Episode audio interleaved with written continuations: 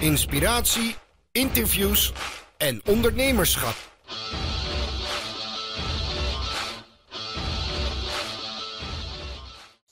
Hallo Kevin, welkom in de show. Hi Mark, hoi. Leuk om jou een keertje op, eh, op deze manier eh, te spreken. Ik zal, eh, voordat ik de eerste vraag aan je stel, je even kort introduceren. Want wij zijn elkaar tegengekomen, ik denk dat dat al in 2016 was, bij het event van Michael Pelagic. Ja, klopt. En ik weet nog dat ik onderweg was naar een koffie of zo, en dat ik jou zag Insta posten of zo. Van, hé, hey, die, die snapt het wel met marketing, dus daar gaan we eens even mee babbelen. En vervolgens kwam jij natuurlijk met een blik stroopwafels aanzetten. ja. ja. En Ja. nou, drie jaar later, voor de mensen die op YouTube eh, kijken, ik zal hem even laten zien. Eh, hier, TGOC. We hebben afgelopen kerst hebben we dit mooie blik bij jou laten maken. En al onze klanten waren daar super blij mee. Nou, mooi. Goed Dus, door. eh, dat, zijn, eh, dat is het stroopwafelverhaal. Maar laten we even bij het begin beginnen. Ja. Ehm, kun jij in het kort vertellen, eh, Kevin, wie je bent, wat je doet en hoe je gekomen bent tot het punt van waar je nu bent? Nou, ik ben, ik ben Kevin Mooibroek. Hallo. Ik ben 36 jaar.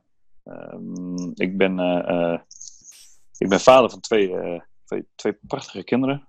Bijna echtgenoot van, van Danik. Eh, Jonathan is mijn zoon. Acht, wordt bijna acht. En eh, Nala, ehm, onze, onze dochter, is, is drie. Eh, ja, ik ben koekenbakker.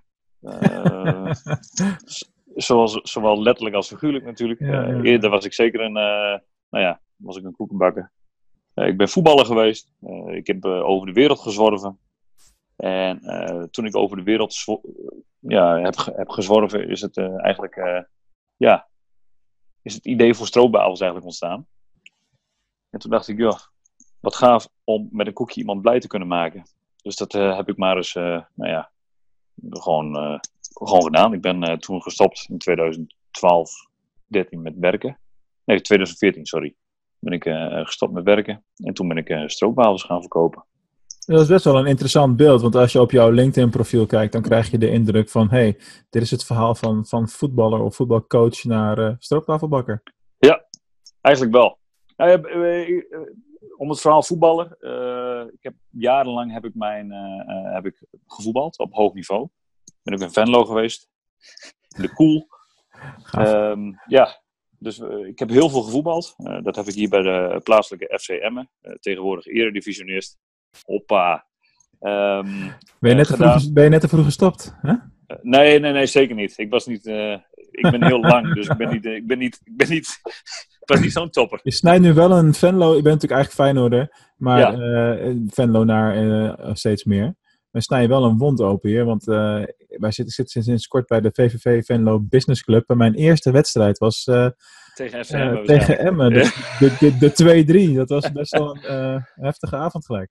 Ja, dat, is, was zeker een heftige avond. Wij eh, genieten daar nog steeds van, want wij hebben die puntjes nog steeds in onze broekzak. Dit is Ja. trouwens het eerste jaar eh, dat Emmen Eredivisie speelt. En, eh, ze, ja. en ze doen bijzonder goed. En daar zijn we als, ja, als provincie, maar ook als, als omgeving hier enorm trots op. Dus, Ja, eh, tuurlijk. en het is, ja, ik ben na mijn loopbaan, ja, ben ik eigenlijk bij CEC begonnen. Dat is een plaatsje dan, Emmen Compascum. Maar toen ben ik in de jeugdopleiding bij Emmen gekomen. Heb zelfs een contract gehad. Ik heb ook eh, mijn eredivisie eh, of, eer- of betaald voetbal gespeeld. Daarna geen contractverlenging. Toen eh, naar Duitsland gegaan. Eh, dat in samenspraak met een, eh, met, een, eh, met een studie gedaan. Dus ik had eh, mijn voetbal en een studie. Eh, voor die studie mocht ik eh, op, eh, op stage. Dus ik had eh, toen mijn contract in Duitsland bij SV Meppen. eh, heb ik voor een half jaar heb ik dat stopgezet. En toen eh, heb ik mijn vleugels uitgeslagen in, eh, in Centraal-Amerika. Panama, Nicaragua en Costa Rica. Eh, Uiteraard, waarvan- dat is een hele logische stap vanuit de Duitse lokale voetbalclub. Ja, ja, goed. Dat was dus nee, een goede vraag. Dat was dus ook een eh, iets. Ik was heel erg van, Ja, ja. ja, van mijn comfortzone. Eh, zo van, joh, ik leefde in, in een wereld van voetbal. En ja, als je van voetbal, ja, dan, misschien herken je dat, andere mensen misschien ook wel, eh, dat je gewoon in, in een wereldje zit en eh, dat wereldje is jouw wereld. Je ziet niet echt veel eh, andere dingen. Mm, En dat is ja. ook goed. Ja. Alleen er was een Spaans lerares die tegen mij zei van, ja, hé, hey, mooi broek, Costa Rica is wel iets voor jou. Nou, als een nuchtere Drent zeg je van ja, het zal wel. Het zal wel weer zo'n oorlog zijn daar in, Zuid-Amerika of Midden-Amerika. Is het wel veilig en noem het dan maar op. Uiteindelijk is dat eh, wel eh, tot nu toe eh, voor mijn persoonlijke ontwikkeling de beste keuze die ik ooit heb gemaakt. Ik spreek nu vloeiend Spaans. Ik weet ook dat we in Nederland nu enorm verwend zijn. Mhm. En dat je dus eigenlijk met hele kleine dingen gelukkig kunt zijn. Ik, waar ik al van kan genieten bijvoorbeeld is als een zon opkomt en dat soort dingen.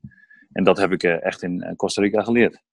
Want daar Maar, sliep ik... eh, even voor, eh, voor de mensen die denken, maar in Costa Rica is het klimaat toch fijner of lekkerder en uh, allerlei rooskleurige beelden bij hebben. Waar blijkt dan uit dat het daar toch wel eh, aanzienlijk minder geregeld is als hier? eh, nou ja, eh, wegen die slechter zijn. En natuurlijk is het eh, weer. Het weer is eh, altijd goed. is altijd tropisch. Goed, Dat dat, begint hier nu ook te komen, dus. Ja, nee, de- dat begint zeker hier te komen. Maar bijvoorbeeld, jij zit nu eh, eh, met je podcast. eh, zitten wij hier in een kantoor. We hebben centrale verwarming. We hebben stromend water. we hebben altijd licht en stroom. We kunnen overal gebruik van maken. We hebben een bus die altijd rijdt. We hebben een trein die altijd rijdt, wel met vertraging. Maar zulke simpele dingen, ja, dat is daar niet. Eh, eh, hier is het automatisch, daar is het niet altijd automatisch. Dus Ja. stroom kan zomaar uitvallen en dat je dan drie dagen zonder zo- stroom zit. Een telefoonlijn, ja, daar kan, eh, daar kan een boom opvallen op de lijn, want het gaat niet onder de grond, maar het gaat nog gewoon bovenlangs in, die, in die mooie palen. Ja, als daar een boom opvalt, ja, dan kun je zo een week zonder telefoonlijn of stroom zitten. Dus ja, dan is het wel een kwestie van overleven. En hoe overleef je dat? Ja. Door rustig te blijven en gewoon je ding te doen. En, Ik eh, het zeggen, het gaat gewoon door. Alleen eh, Nee, ja, wat, misschien wat meer afgesloten van de wereld of zo. ja, dat wel. Maar dat is, op zich is het wel prettig. En in het begin, eh, nou, Ah. ik, ik ben twee meter. Ja, dan slaap je op een bed die maar 1,70 is. En dat probleem heb ik natuurlijk in elk Europees, Zuid-Europees land ook. dat ik altijd met mijn voeten erbuiten slaap. Maar je, je hebt geen kussen. Je slaapt in een huisje op palen, wat gewoon een boom, boomhut is eigenlijk. Eh, golfplat, eh, platen eh, erboven. Nou, als het dan begint te regenen, dan klinkt dat heel hard. En dan denk je van, gaat het allemaal wel goed? En ja, er gebeurt gewoon niks. Het gaat allemaal goed. Want er wonen ook andere mensen, die gaat het ook goed mee. En, en dat besef, die verandering, ja, dat heeft al iets met mij gedaan. En elke dag met een lach beginnen. Die Dat mensen, zijn sowieso leuke eye-openers hoor. ja, Ik, bedoel, eh, ik maakte me vanmorgen druk over een eh, lekkende vaatwasmachine. Ja. En, eh, dat, er kwam echt een hele berg schuim kwam eruit. En het is echt niet goed, er moet iemand naar kijken. Maar weet je wel, als je dan denkt van ja, dan wassen we even een paar dagen met de hand af. is ook niks aan de hand. nee, precies. Dat is heel makkelijk te relativeren. Al helemaal als je dat in het licht zet van even een week geen telefoonlijn of stroom of wat dan ook. Nee, absoluut. Eens. Ja, dus eh, de problemen die we hier hebben, waar gaan ze eigenlijk over? Hè? Om het zo maar Nou te ja, alles is, eh, ik zeg altijd, eh, alles heeft wel een oplossing. Dus, Ja. Hey, maar op een gegeven moment was je weer terug in, eh, Ja. in ja, Nederland. waar we gebleven inderdaad. Sorry Mark. En toen begon je waarschijnlijk met, denk ik, met het, het stroopwafelavontuur als het ware. Nou, ik, ben eerst, ja, ik ben eerst nog weer, kwam voor stage terug. Toen heb ik twee jaar in Nederland gewerkt. Oké, Voor een, eh, eh, was ik business consultant voor, eh, voor Logica CMG. Nou, dan ben je net afgestudeerd, heb je twee jaar. En toen dacht ik bij mezelf, is dit nu echt wat ik wil? Elke Als je- dag als, weer... je, eh, als je die vraag stelt, weet je het antwoord eigenlijk al. Ja, toen dacht, ik, toen dacht ik, nee, ik moet eigenlijk weer terug naar Costa Rica. Want Oh. daar liggen heel veel mogelijkheden. En nou, zulke, ja, heel veel mogelijkheden zag ik daar. Om, om zeg maar, dingen die we hier hebben geleerd te kopiëren en dat daar ja, te brengen. Nou, zo gezegd, zo gedaan. Mijn werk opgezegd in Nederland.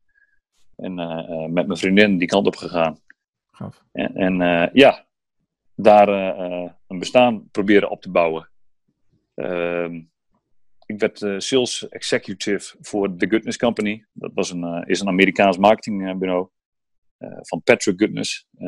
Patrick is nu nog een goede vriend van me. En Patrick eh, eh, heeft mij eigenlijk alles geleerd over sales en marketing. The American way.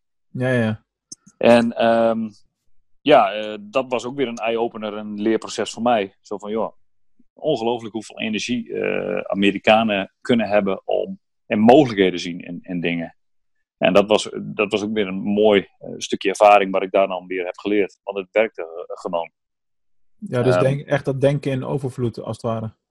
Nou ja, dat. Maar ook gewoon, wat is het probleem en hoe kunnen we dat oplossen? Hoe kunnen we het probleem voor jou als klant oplossen? Ja. Dus, uh, dus dat, dat meer eigenlijk. En, en dingen bedenken. welke klanten, waar moeten we adverteren? Welke klanten zijn er?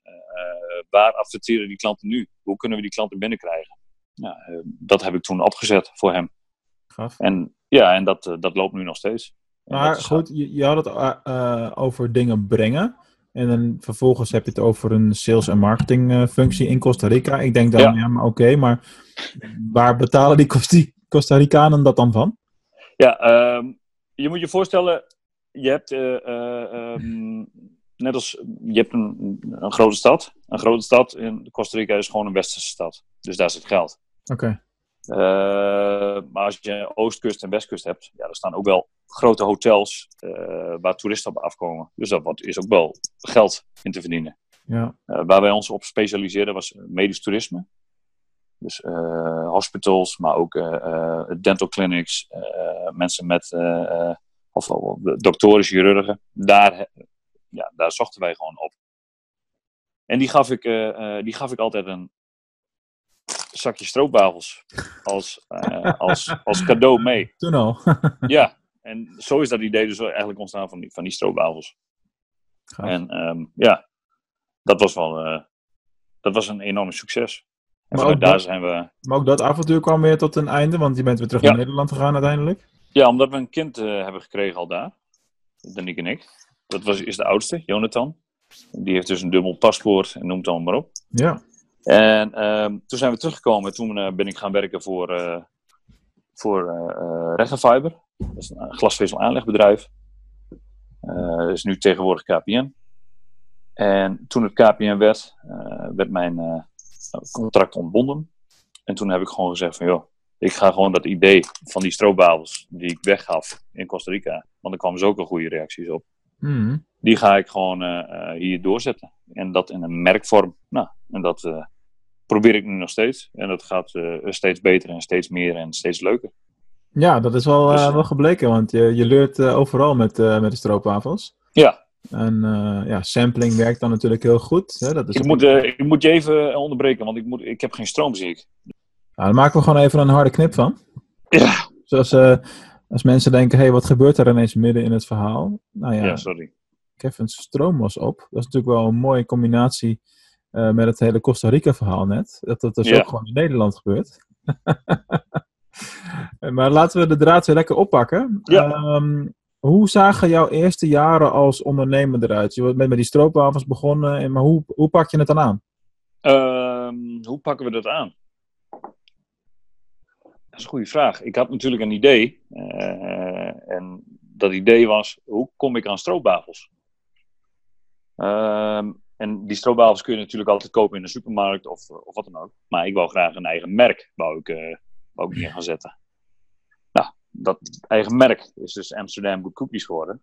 Ja. Uh, alleen um, heb ik het verhaal van Costa Rica en die stroopwafels heb ik verteld aan iemand um, die in de industriële bakkerijen zit. Um, en die meneer, um, die kwam ik weer tegen via een netwerk van iemand die ik dan weer ken. Dus daar heb ik een presentatie aan gegeven. Hij zegt van, joh, volgende week uh, hetzelfde verhaal even doen, hetzelfde presentatie geven aan, aan, uh, aan de inkoper van ons en ook aan de fabrikant, want die zit er ook bij. Nou, zo gezegd, zo gedaan. En wij ja, we doen dat nu al vier jaar met, met hem. En dat gaat nog steeds goed. Dus Top. ja, zo is dat eigenlijk ontstaan. Ja. En dat begint natuurlijk maar met, met twee pakjes of één doosje of wat dan ook. maar ja, omdat je iets communiceert en ergens mee bezig bent, ja, dan gaat het, wordt het steeds meer. gaat de telefoon steeds vaker.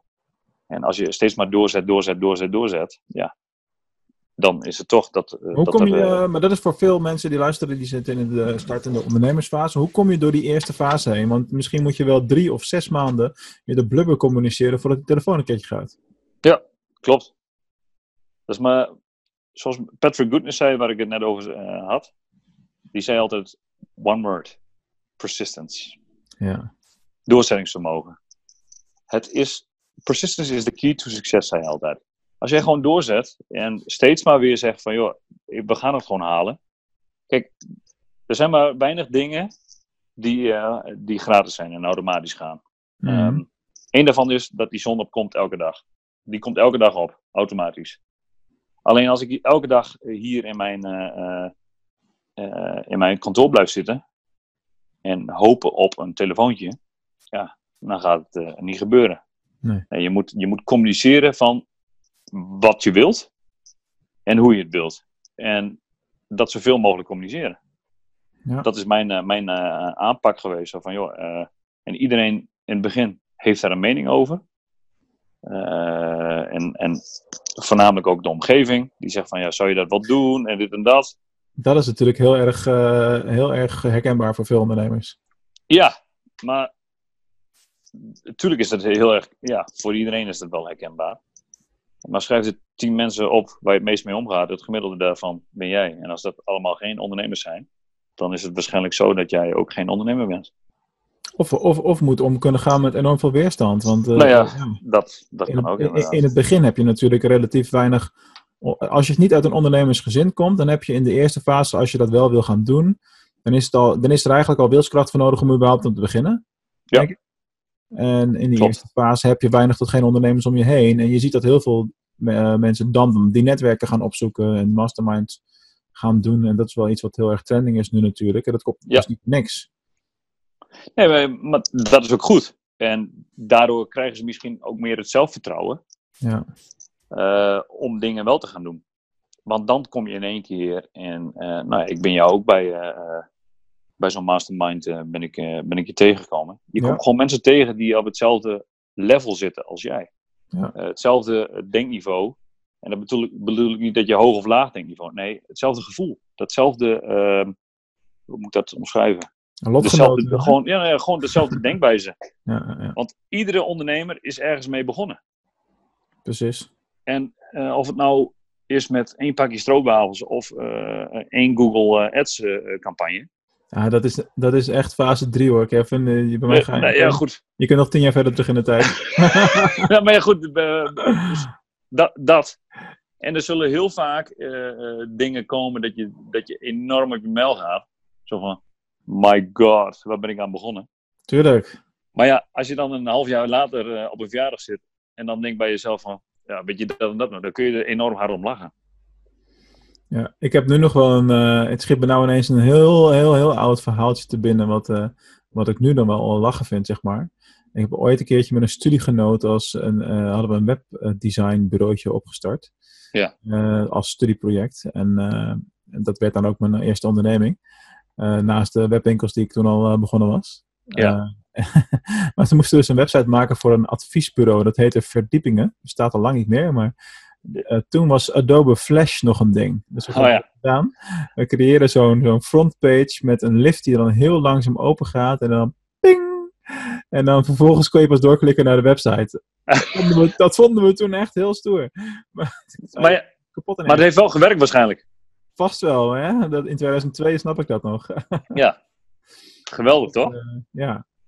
Inmiddels, zijn- eh, inmiddels wordt dat natuurlijk weer helemaal anders. Goed, zo Nee, gaat maar ja, dat zijn, dat, zijn, dat zijn wel mooie dingen. En daar kun je dus nu eh, echt om lachen en heb je daar lol om. ja. En, en dat is ook het mooie aan ondernemen. Dat je die reis die je dus maakt. Je hebt een bepaald doel voor ogen over 10 jaar, over 15 jaar. Die reis die je maakt, daar moet je ook. daar kun je niet altijd van genieten. Maar achteraf kun je er wel altijd van genieten. Ja. ja, er zitten heel veel eh, ups en downs eh, in zo'n reis. En eh, het is best wel eens ook heel pittig. En dat is natuurlijk een verhaal wat, wat niet heel vaak verteld wordt. Nee, klopt. Wat, in dat kader, als je nu, hoe lang doe je, heb je de stroopwafel business nu? Vijf, zes jaar? Ja, bijna vijf jaar. Ja, wat, wat was voor jou de grootste uitdaging daarin? Dat je echt dacht van, oh man, daar ben ik eigenlijk mee bezig. Ik kan beter weer een job gaan zoeken? Goeie vraag. Ik twijfelde er niet aan om. eh, eh, ehm, nee, ik heb er nooit aan getwijfeld. Ik heb, maar, ik heb het doel voor ogen. Ik wil graag iets. En dat zit zo in mijn, in, mijn, in mijn hoofd. Dat ik dat wil gaan halen. Ja. Dat ik het ook ga halen. Wat is dat iets? Dat iets is ehm, dat ik iedereen in de wereld eh, een glimlach kan geven met een, met een verse of, of met een stroopwafel in ieder geval. Dat. En dat mensen eh, Amsterdam Good Cookies kunnen gaan eh, herinneren als een, als een stroopwafel. Zoals we nu Pampers kennen voor luiers, wil ik Amsterdam Good Cookies ook een merk maken voor stroopwafels. Ja, moet, Dus me toch, dat. eh, moet me toch even van het hart dat ik het jammer vind dat je voor Amsterdam hebt gekozen. Ja, kan ik me voorstellen, ja. Maar ja, in het buitenland... Maar Emma Good Cookies, dat was waarschijnlijk wat minder eh, logisch. Nou ja, ga bij jezelf, eh, eh, terwijl als je op vakantie gaat en je zegt dat je uit Nederland komt, eh 90% van de mensen oh, zegt dan van, joh, I was in Amsterdam of eh, ik ben Ja, in Amsterdam logisch. geweest. Dat, is met de Dus dat ja. heb je toch met hoofdsteden. En Logisch. damn good cookies zijn stroopwafels, dus dat is de woordspeling die we dan ook nog hebben. Uiteraard. Ja. Dat had met Rotterdam ook gekund. Dat, dat is alles wat ik wil zeggen. Absoluut. Ja, dat, nee, dat klopt. Mijn, mijn eh, keuze ging voor eh, Amsterdam. Had ik ook gedaan. Strategisch, zakelijk gezien, al helemaal internationaal. Er is helemaal geen discussie, lijkt me. Nee, maar Rotterdam is ook, eh, kennen ze ook wel. Ja, oké, maar dat is meer, dat is meer Van. Feyenoord. Nee, eh, daar kunnen we beter niet over praten. ik weet niet wanneer het uitgezonden wordt, maar het is opgenomen na de halve finale Feyenoord-Ajax. eh, Oh ja, dat was geen goede avond. Maar dat was gisteren. ja. ja. als je kijkt naar... ja, Je wil er niet over hebben. Nee, Ga ja, door. weet je, wanneer het actueel live staat, is misschien drie maanden verder of zo. Ja, precies. Dus eh, geen actualiteit hadden we afgesproken. Nee, klopt, sorry. Eh, maar, maar Rotterdam is de laatste vier, vijf jaar internationaal, als je het even over city marketing hebt dan, eh, veel meer in beeld gekomen en wordt vaker in de reisgidsen genoemd. En dat heeft ook te maken met die markthal en dat soort dingen allemaal. De laatste vier, vijf jaar zijn ze daar heel actief mee geweest en zie je dus dat het internationaal vruchten afwerpt. Ja. Maar goed, eh, je komt allemaal binnen in Amsterdam, Schiphol is daar en het is, eh, het is logisch dat de wereld dat kent. Ik bedoel, eh, van hoeveel landen weet je meer dan één stad eh, te noemen? Dat zijn er waarschijnlijk ook geen eh, meer dan 30, zeg maar.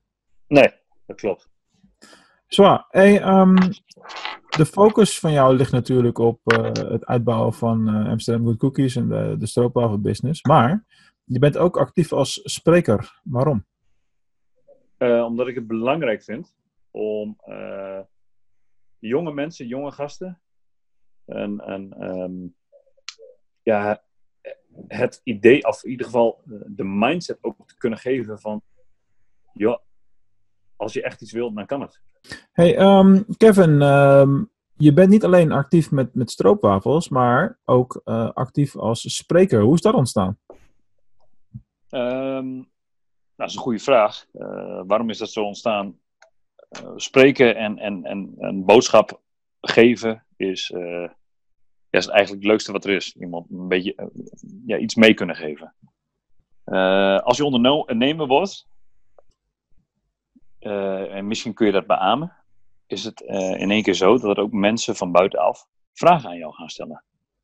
Zo van, hoe, hoe doe je dat? En hoe is dat ontstaan? En hoe is het gegaan? En, en ik was nog maar, denk ik, een half jaar ondernemer. Eh, Mhm. En er waren al vier, vijf mensen eh, bij me geweest. Zo van, joh, ja, hoe heb je dat gedaan en hoe doe je dat? En toen dacht ik bij mezelf van, ja, misschien moet ik hier ook iets mee gaan doen. En eh, daar voornamelijk ook jongere mensen eh, in stimuleren. Zo van, joh, als jij denkt dat je iets wilt, ja, dan kun je dat halen. Alleen dan moet je er ook vol voor gaan en dat soort dingen. Ja, Dus ja, ik dacht bij mezelf van, joh, eh, ik ga gewoon ook eh, eh, mijzelf ehm, ja, daarin aanbieden, maar ook laten vragen. Ehm, universiteiten, dus hogescholen, hebben mij gevraagd, mijn ex-hogeschool waar ik dan zelf heb gestudeerd, vraagt me dan om, om ja, een presentatie te geven over je bedrijf, hoe je dat dan bent begonnen, waar je tegenaan loopt. Nou, hetzelfde wat wij nu eigenlijk ook doen. ja. En ik vind het heel belangrijk dat jonge gasten eh, vooral ook weten dat het wel heel lastig is om ondernemer te zijn. Alleen dat het meer een mind ding is. Mhm. En probeer in oplossingen te denken.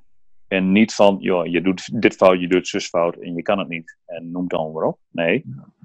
Probeer jezelf de vraag te stellen van, hoe zou ik dat en dat probleem op kunnen gaan lossen.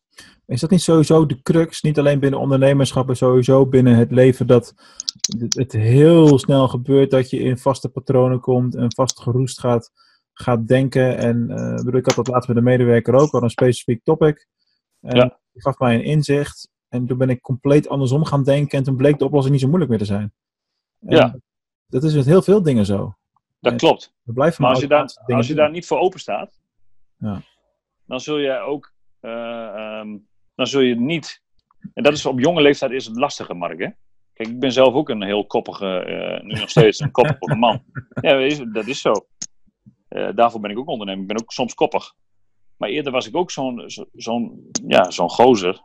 Die zei van, ja, maar ja, dat kan allemaal niet. Weet je wel.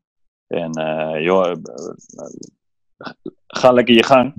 En, eh, maar laat mij gewoon met rust. En, en dat dus in een heel bekrompen wereldje. Ja, ja, ja. Totdat je eh, in één keer nou ja, in een ander land komt, andere inzichten krijgt, eh, andere denkwijzes. En dat je je heel erg openstelt voor anderen. Mhm. Ja, en, en dan leer je. Dan leer je echt. Want je hoeft het niet te kopiëren. Nee, je gooit je eigen sausje eroverheen.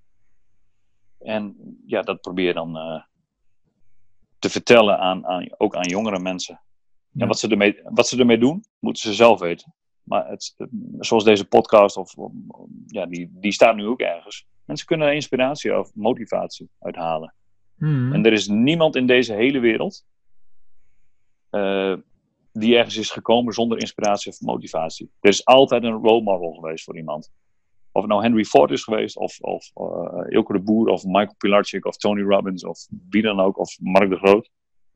Iedereen heeft, een, eh, eh, heeft al iemand waar hij tegenop kijkt en waar hij naar luistert. En daar zijn eigen sausje over gooit. ja. Dus dat is. en ik vind dat je dat in deze regio, zoals in Drenthe of Noord-Nederland, ja, vind ik het leuk om mensen hier lokaal ook ja, te inspireren of te motiveren. Van, joh, tegelijkertijd, hè, tegelijkertijd is het natuurlijk nog nooit zo gemakkelijk geweest om al die barrières te doorbreken. Ik bedoel, Eens. zoals wij nu zitten, ik, ik zit in Venlo, jij zit in Emmen, we nemen een interview op, dat komt online. Yep. Ja. Een, een paar honderd mensen kunnen eh, kijken en luisteren daarnaar. klopt. Dat is zo makkelijk nu. Dat was, dat was zelfs vijf, zes jaar geleden nog niet zo. eh ja, het komt technisch gezien wel, maar hoe, hoe makkelijk het nu is. Ik bedoel, eh, ik verkocht ooit luisterboeken op CD en daarna als download. ja. Ja. lach maar. Ja, nee, maar ja. Dat kun je niet meer indenken. Nee, maar dat is wel vet. Ja, ja. Eigenlijk, Dus, eh, eigenlijk is dat hetzelfde. Alleen is dit proces veel sneller gegaan. Ja, dat, Die dat zit- bedoel ik ook. Daarom is de Ja. laagdrempeligheid nu zo gro- groot. En zie je natuurlijk bijna elke week wel een nieuwe podcast lanceren. En weet je, kom maar op. Doe het maar. Laat maar zien. En, en eh, breng al die En dat, liever en te dat- veel als te weinig. precies. En dan is het aan de, aan de kijker of die wil gaan kijken, ja of nee. Ja, er is ja, zoveel oké, informatie dat eh, inderdaad, Dat is, eh. dat is dan nog een ander ding inderdaad. Maar Ja. Dat, dat, dan moet je gaan, gaan hebben over wat is je beweegredenen om, eh, om, om een show te beginnen. En wat zit daarachter. En voor, voor mij is dat veel meer gericht op persoonlijke ontwikkeling en netwerk uitbreiden. En tof als er mensen meekijken. Het doet ook iets met je autoriteit. En, enzovoort enzovoorts. En Ja. eh, het lijkt natuurlijk wel alsof er elke week een show bij komt. Maar als je er middenin zit in dat wereldje, dan zie je ze alle, allemaal. Klopt. Dan zijn het er nog steeds maar 50 of zo. Maar ja, we hebben honderdduizenden ondernemers hier in Nederland. Hè? En dat is, wat jij net zegt, je komt ze dan ook steeds meer tegen. Ja, ja, ja. Daarvoor zijn Google en Facebook en eh, noem dan natuurlijk ook heel slim. eh. ja. hey, maar eh, jij bent nou dus ook blijkbaar een concurrent. Je bent ook een stukje begonnen. nee, zeker niet. Ik zie be- be- helemaal geen concurrent. Maar wat ga je doen? Ik denk dat we, dat we elkaar alleen maar kunnen versterken. Nee, nee, ik kijk, bedoel, in- ik bedoel inhoudelijk. Inhoudelijk in je show. eh, oh, en Hoe- voor heet de vloggen. Hoe heet Oh, het? En waar vinden we het? En wat, wie, heb je Oh, ja. allemaal op je bank zitten? Eh, ehm, ja, daar hadden we het in het voorgesprek even over. Eh, ja, we zijn op YouTube te vinden. Eh, dat kan onder Amsterdam Good Cookies of gewoon onder Kevin Mooibroek. Ehm, het staat nog een beetje. Het is allemaal nog een beetje proberen en eh, een beetje wankelig. Maar het gaat heel leuk. En het gaat waarschijnlijk. het heet nu de Business Vlog. Gewoon een business vlog. Maar we denken erover om het Great Sauce te noemen. Ehm, waarom Great Sauce? Ehm, ja, een frikandel is lekker, maar met een sausje is het lekkerder. Dus eh, als je een, eh, een goede saus ergens bij hebt, ja, dan is het iets nog mooier en leuker. En dat proberen we eh, een beetje met de vlog te doen. Wie zit er op de bank?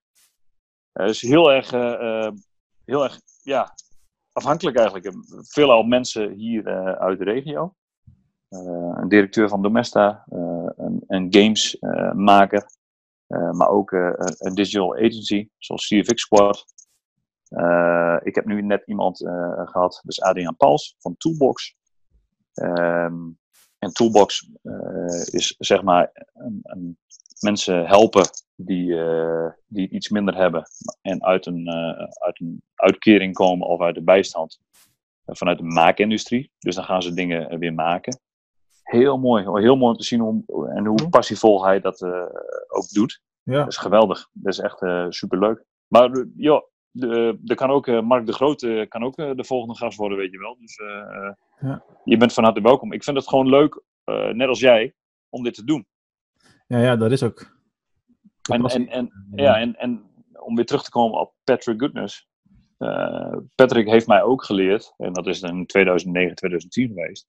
Dat hij uh, zei tegen mij van, joh, everyone has a story to tell. Ja, en, en, dat heb jij natuurlijk onwijs in je missie verweven. Want dat wilde ik even maken. Ja. Uh, leg nog eens een keer uit wat je missie is en hoe dat dan in de dagelijkse praktijk tot uiting komt. Met name dat denk ik interessant. Voor voor de, de luisteraar? Of, ja, maar van Amsterdam Cookies of voor... Uh, ja, ja, Amsterdam Cookies. Ja, de missie is... ja, goed. We make people smile. Dat is onze slogan. En dat is eigenlijk wat we, we willen mensen laten glimlachen. Een goed gevoel gewoon geven. Iedereen wil een goed gevoel hebben. En dat goede gevoel kunnen we geven door dat goed, goede gevoel over te dragen aan iemand. Hmm. En uh, in positieve mindset uh, te denken. En positieve dingen te denken. Dus ja, dat eigenlijk. Maar wat betekent dat op dagelijkse basis voor de manier waarop je de communicatie hebt, intern en extern, voor je marketing, voor wat je online doet? Wat, wat zie je daarvan terug? Want als je naar Coca-Cola kijkt bijvoorbeeld, in essentie heb je dezelfde missie als cola. Hoe gek ja. het is. Want, ja. zij verkopen ook happiness. Dat is hun hele ding. Ja, klopt ja, iedereen uh, verkoopt het eigenlijk, McDonald's. En daar kijk ik ook heel erg naar. Ja, ja. Maar gewoon leuke, uh, probeer dus met, nou, met koekjes proberen we er gewoon zoveel mogelijk. Uh, als je onze Instagram bekijkt, ja, daar zitten soms hele grappige dingen tussen. Dus, soms gewoon simpelweg producten. maar ja, we hebben niet een standaard product. Dus we proberen ons te onderscheiden bijvoorbeeld met stroopwafels met Nutella is een bewezen product. Uh, met pindakaas. Het karamelzeezout gebeuren. Ehm, nou, hoe kunnen we mensen nog meer een fijne gevoel geven uh, door met ijs te gaan werken in stroopwafels? Um, dus op dagelijkse basis zijn we steeds bezig van, oké, onze missie is dat. Hoe kunnen wij uh, dat goede gevoel altijd weer overbrengen op iemand? Ja. Ook al zit hij dan even in, in een dip of wat dan ook. Uh, Valentijn, we hadden, laatst hadden we een Valentijnsactie. Ja, daar doen we silver tickets en golden tickets. Waar komt het vandaan? Willy Wonka. Ja, precies. En uh, die, die, die golden ticket heeft dus iemand gewonnen. Nou, die krijgt dan van ons, voor Valentijn mogen ze de rekening insturen. En dat wordt dan door ons betaald. Ja, hoe simpel kan het zijn? Ja. En dat is gewoon hartstikke leuk. Mensen krijgen daar een goed gevoel van. Mensen vinden het leuk om te doen. Ja, en wij ook. Wij vinden het ook leuk, want wij verkopen wat boxen. Wij, eh, eh, wij zien dat dat groeit via de webshop, noem het dan maar op. Dus ja, dat is, dat is gewoon enorm lachen. En het kan natuurlijk altijd nog meer en leuker en uh, noem dan maar op. Maar ja, dat is ook weer het ondernemen. We mhm. willen graag al de Coca-Cola zijn. Of de McDonald's of wat dan ook. Maar ja, dat kan niet in vier jaar tijd of in drie jaar tijd. Nee, dat, dat duurt wel wat langer natuurlijk. Hey, even de, ja, over een paar jaar dan ben je gewoon een magnaat in Ja, nee, nee, nee, nee ja. Dat, Chinese, dat, ja. Chinese stroopwafels. Ja. Daar is het geld natuurlijk. Hey, maar um, ik even op het laatste nog inhaken op het marketing stukje. Je bent een van de weinige, zo niet bijna de enige persoon in mijn tijdlijn op WhatsApp die wel eens wat publiceert op status en dat ook gewoon continu blijft doen. Ja. Doet dat iets voor je? Of is dat meer gewoon, nou, het is makkelijk om, als ik het op Insta toch al heb gepost, om het één of twee keer per dag daar door te plaatsen? Dat is ook een beetje wicked doen namelijk. Ja, nou, eh, ja. Alleen de, de boodschap die ik wil geven, als jij iets wilt, mooi voorbeeld. Ik had gisteren dus een presentatie aan, eh, eh, aan MBO-studenten die stage lopen zeg maar, op het HBO. En dat ging over succes. Wat is succes? Nou, dan stel ik een vraag van, joh, wat is succes aan iemand? En succes is natuurlijk heel erg persoonlijk iets. Ja. Eh, het is een resultaat van iets. Dus als je een doel hebt, wil je graag dat doel bereiken. En dan heb je dat succesvol afgerond. En dan moet je weer verder naar het volgende doel. Die jongen zegt tegen mij: Ja, ik, wil, eh, ik maak muziek. Ik hoef niet naar het buitenland of wat dan ook. Ik maak muziek en daar focus ik mij helemaal op. Ik vraag aan die jongen: van, joh, Wat wil je nou? Ja, ik wil tot de grote behoren. Ja, wat is dan de grote? Ja, top 5 Nederlandse rappers. Ik zeg: Heb je al een nummer? Ja. Bij hoeveel platenmaatschappijen heb je het nummer al ingeleverd? Geen één. Heel waarschijnlijk, ja. Ja. Ik zeg, maar hoe graag wil je het dan? Ja, ik wil het heel graag. Ja, hoe lang is die plaat nu al uit? 30 dagen. Dus je hebt elke dag, heb je dus getwijfeld of je iets zou versturen of dat het vanzelf uh, weer, of vanzelf naar je toe komt. Jij weet dat je die plaat hebt, maar ik weet niet dat je die plaat hebt. Iemand anders weet ook niet dat je die plaat hebt. Dus waarom zet je het niet op, om terug te komen op je vraag, of op WhatsApp? Mm. Je hele contactlijst ziet dat. Instagram. Al je vrienden gaan het waarschijnlijk zien. Facebook. Uh, dat, wat misschien wat oudbolliger is, maar daar zitten ook iets oudere mensen op. Ja. dat is wel Uh, tegenwoordig. S- eh, Snapchat. eh, YouTube. Music, musically in zijn geval heel erg belangrijk. Nou ja, Musically, Spotify, ik noem het allemaal maar op. Ja. Er zijn zoveel. En, en dan kun je jezelf weer de vraag stellen: what else can we do? Maar wij noemen nu al vijf platforms. Die, allemaal nog niet, waar hij allemaal nog niks mee gedaan heeft dan. In die situatie. Ja. Precies. En dan ben je zo jong en dan heb je al die kansen. Maar is dat niet inherent aan, ehm, want dit kom je heel veel tegen, hè? dit is natuurlijk een mooi Ja. voorbeeld. Ja. Inherent aan dat er heel veel mensen wel vakmensen zijn die gewoon heel graag vakinhoudelijk bezig zijn, eh, maar eigenlijk geen ondernemer. En dus niet eh, die marketing en sales dingen willen doen eigenlijk. Ehm, dat, zeker, tuurlijk. Eh, dat kan er mede mee te maken hebben. Maar ik geloof niet, als jij eh, 17, 18 eh, of 19 bent of 16, dat je geen Snapchat hebt. Nee, oké. Dus die drempel is relatief laag. Ja, Dat is waar. dus eh, daar kun je het gewoon opkleuren. Ja. Alleen het probleem is voor de jongere mensen meestal, wat vindt Pietje, Klaasje en Hendrik eh, daar wel niet van? ja, ja, ja, ja, ja. zullen mij die, die daar. eh, eh, terwijl. ehm, en dat probleem hebben we allemaal gehad, hè? Eh, wat vindt die en die wel niet van mij? ja. Dat Wij zijn, wij, herken zijn ik al, ook heel wij, zijn al, wij zijn al oud genoeg om daar bijna altijd scheid aan te hebben. Nou ja, ja, nee, we- ja, ja simpelweg, eh, eh, inderdaad. Ja. Wat interesseert mij er nou? eh, ik doe gewoon wat ik leuk vind. En jij doet wat je leuk vindt. Ja. En Punt. wat iemand anders daarvan vindt, ja. Met alle respect, dan moet je, moet je maar niet kijken. Hey Kevin, daar zijn we weer. Ik, eh, ik zeg het even expres, omdat je zit nu op de laptop in plaats van de telefoon. Dus het beeld is anders, je geluid is misschien een beetje anders. Ja, Dit wordt het, denk ik het meest geëdite one-take interview wat we ooit hebben opgenomen hier in de show.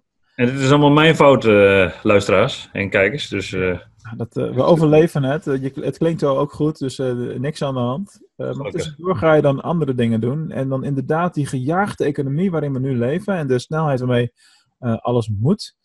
Ehm, maar ook de manier waarop er dan gecommuniceerd wordt. Bij ons is de eh, vaatwasser kapot gegaan. En eh, gelijk een bericht gestuurd. eh, schuim liep eruit en allemaal dat soort leuke oh vragen. ja, ja. Hebben we allemaal een keer meegemaakt, inderdaad. ja. nou, dat weet ik niet. Voor mij is het de eerste keer dat het zo gaat. Oh, En, schuim heb ik al vaker. We sturen een bericht met, waar het mij even in de marketing en communicatie om gaat, want dat is voor deze show relevant. Eh, je stuurt een bericht naar waar je hem gekocht hebt, die stuurt het door naar de fabrikant en eh, die moeten dan een afspraak met je inplannen om langs te komen. ja. De snelheid waarmee dat gaat is fantastisch, dus dat doen ze heel goed. Dat is nog geen twee uur geleden allemaal en nu heb ik al een, een, een datum. Maar, wat is de crux? Eh, ze hebben dus gezegd, we komen over twee weken, komt de monteur langs. Ja. Daar krijg ik een appje van. Nou, is het tot daaraan toe dat je twee weken moet wachten, want dat overleef je ook nog wel. Maar wat mij opvalt in de communicatie is dus het gebrek aan eh, enige vorm van wederkerigheid. Er is eh, geen enkele manier eh, van communicatie in ons geweest van, joh, wanneer zouden we langs kunnen komen? Er is gewoon een, een, wordt een sms gestuurd wij komen op die datum langs. En we weten ook niet hoe laat, dus je moet me gewoon de dag uit. Dat is wat ze zeggen. Ja, Ah, het is echt super negatieve communicatie eigenlijk, als je erover nadenkt. Super Eh, dwangmatig het is, heel- zelfs. Ja, het is heel dwangmatig. Dat is het inderdaad. Dat is bizar eigenlijk, hoe dat, dat zo, eh, zo gedaan wordt. Dat is wel, eh, als je daar nu zo over na gaat denken. Ja, Ja, dat zouden wij naar onze klanten eh, nooit doen. Ik bedoel, als je naar jouw missie kijkt. Hè, eh, ik, moet, ik moet zeggen, eh, toen ik je vroeg om, eh, om dit te verzetten. eh, nee, nee. Nee, maar wat je zegt, eh, dat klopt. Heel erg dwangmatig. Zo van, joh, dan en dan op die en die dag moet jij thuis zijn. En je, maar je, zal, je zal maar eh, 40 uur in de week werken. Ja, nou, dat is nou juist weer het dingetje dat wij ondernemers zijn dan 9 van de 10 keer wel zo flexibel dat we het kunnen regelen. Ja. Maar daar sla je de spijker op zijn kop. Voor hoeveel mensen is dat niet eigenlijk gewoon eh, niet te doen? Klopt. Die moeten dan weer een dag vrij nemen. Of, Ja, precies. En die zijn al zo zuinig. eh, zijn al zo spaarzaam. Nee, maar dat is, dat, is, dat is wel zo. Dus ja. Waanzin. Over, Ja, het is- communicatie, over communicatie gesproken. In dit geval, eh, ik noem het gewoon bij naam, gaat het om het bedrijf Whirlpool. En die eh, communiceren dus op deze zwaar niet nette manier met hun klanten. Dit is wat ze, hoe ze met hun klanten omgaan. Zegt misschien ook wel iets over hoe druk de schema's van monteurs anno 2019 zijn en hoe moeilijk het is om overal überhaupt te komen. Dat is de andere kant van de medaille. Neemt niet weg dat de communicatie beter kan om het wow-effect te creëren. Want aan de ene kant creëren ze wel een wow-effect door zo bijzonder snel te reageren en iets in te plannen. Want binnen twee uur, ik doe het ze niet na. Dat is echt knap. Eh, maar ze maken het eigenlijk zelf kapot door de manier waarop ze het doen. Ja, nee, be- Ja. be- eens. Want, be- want je, ja, je krijgt nu een, eh, een datum door van wanneer het moet gebeuren. Ja.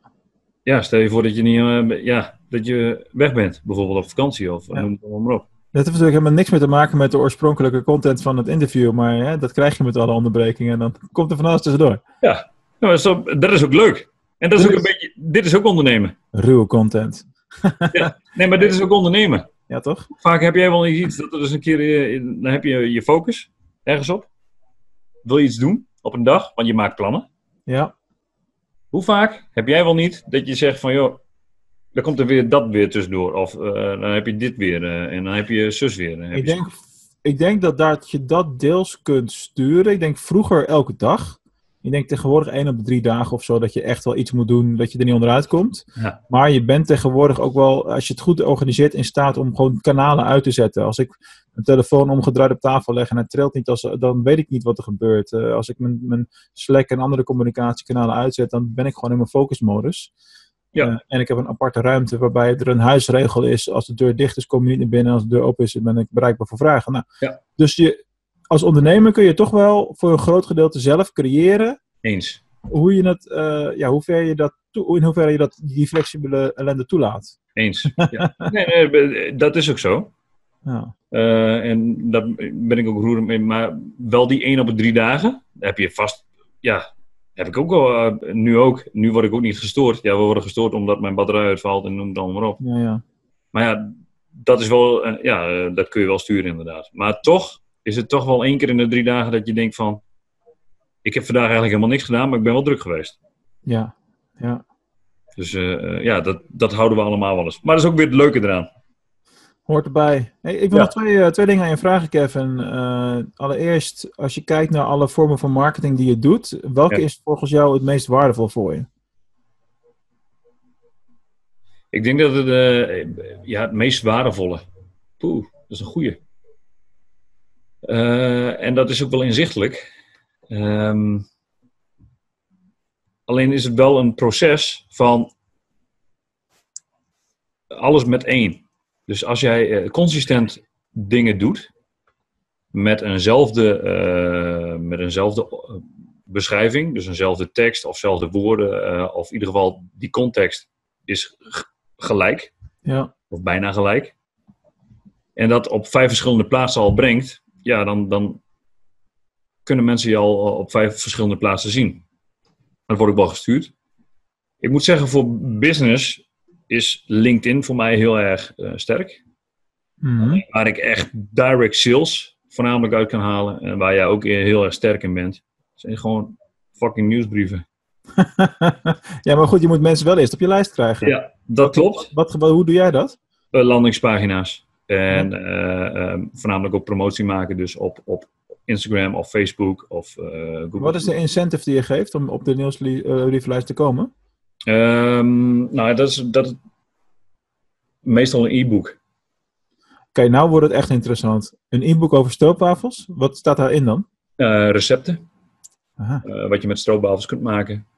Eh, maar ook eh, bijvoorbeeld van zomer hebben we, eh, hebben we dus een milkshake eh, recept hebben gemaakt. Nou ja, Cool. daar kun je mensen mee, eh, mee triggeren. Maar voornamelijk eh, recept inderdaad. Ja, Maar zijn dat dan hoofdzakelijk de consumentklanten? Want je zegt van LinkedIn is Ja. voor mij heel belangrijk voor de B2B. Daar zitten waarschijnlijk ook de grotere aantallen. klopt. Daar hebben we dan e-books voor, voor met staffels. Dus staffel, wil je onze staffelprijzen weten? Klik Ah, dan eh, eh, hierop en download ons e-book. Ehm, kijk, kijk, kijk. Daarbij hebben we ook, doen we ook catering. Wil je een flyer van onze catering? Download hier onze flyer. Ehm, wil je onze missie weten, onze visie? Eh, En wil je weten wat er achter schuilt achter ons? Nou, wat ik net aan jou verteld heb. Daar hebben we ook een e-book voor. Ja. Ehm, ja, download hem hier. En dat is niet eh, eh, altijd zo, maar je kunt het elke keer kun je het eigenlijk wel weer, weer gebruiken. ja, tuurlijk. Nee, dat, je hebt het goed begrepen. Wat dat Ja, betreft. maar ja, dat, dat is, zo werkt het ook voor jou. Dus, en dat is een continu proces waar je, eh, waar je mee, eh, mee doorgaat. Ja. Dat vind ik heel erg leuk. Ja. Gaaf. Ja. Hey Kevin, we gaan hem afsluiten, want eh straks weer een volgende meeting en een interview te, te doen. Ja. Ehm, de vraag der vragen. En jij zou hem in zoverre moeten kennen dat hij ook in de zaal bij Nee, Marco- dit ga je niet vragen. Ja, Ga je dit serieus vragen? Ik Ja? doe het nog steeds, Kevin. Echt waar. Ja, geweldig. Wat zou je doen? Daar wil ik iets over zeggen, want ik Oh. weet wat de vraag zal worden, denk ik.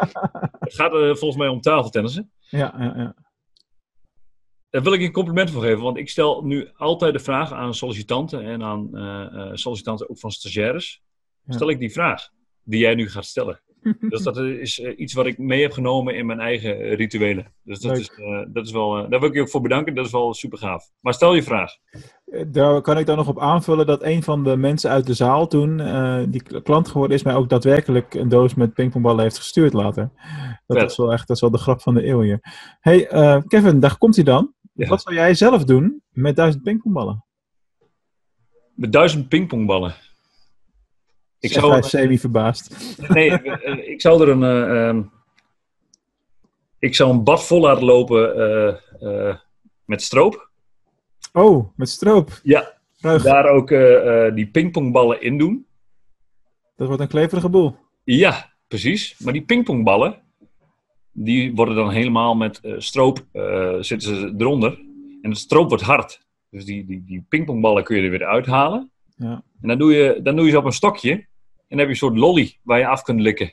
Nou kijk, Een soort stroopwafel eh pingpongbal lolly.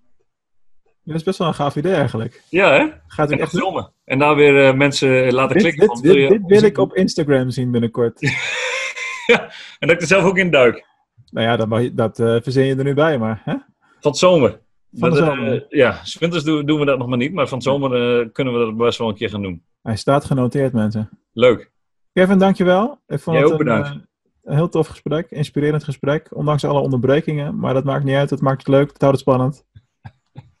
Tot de volgende keer allemaal. Ja, super gaaf.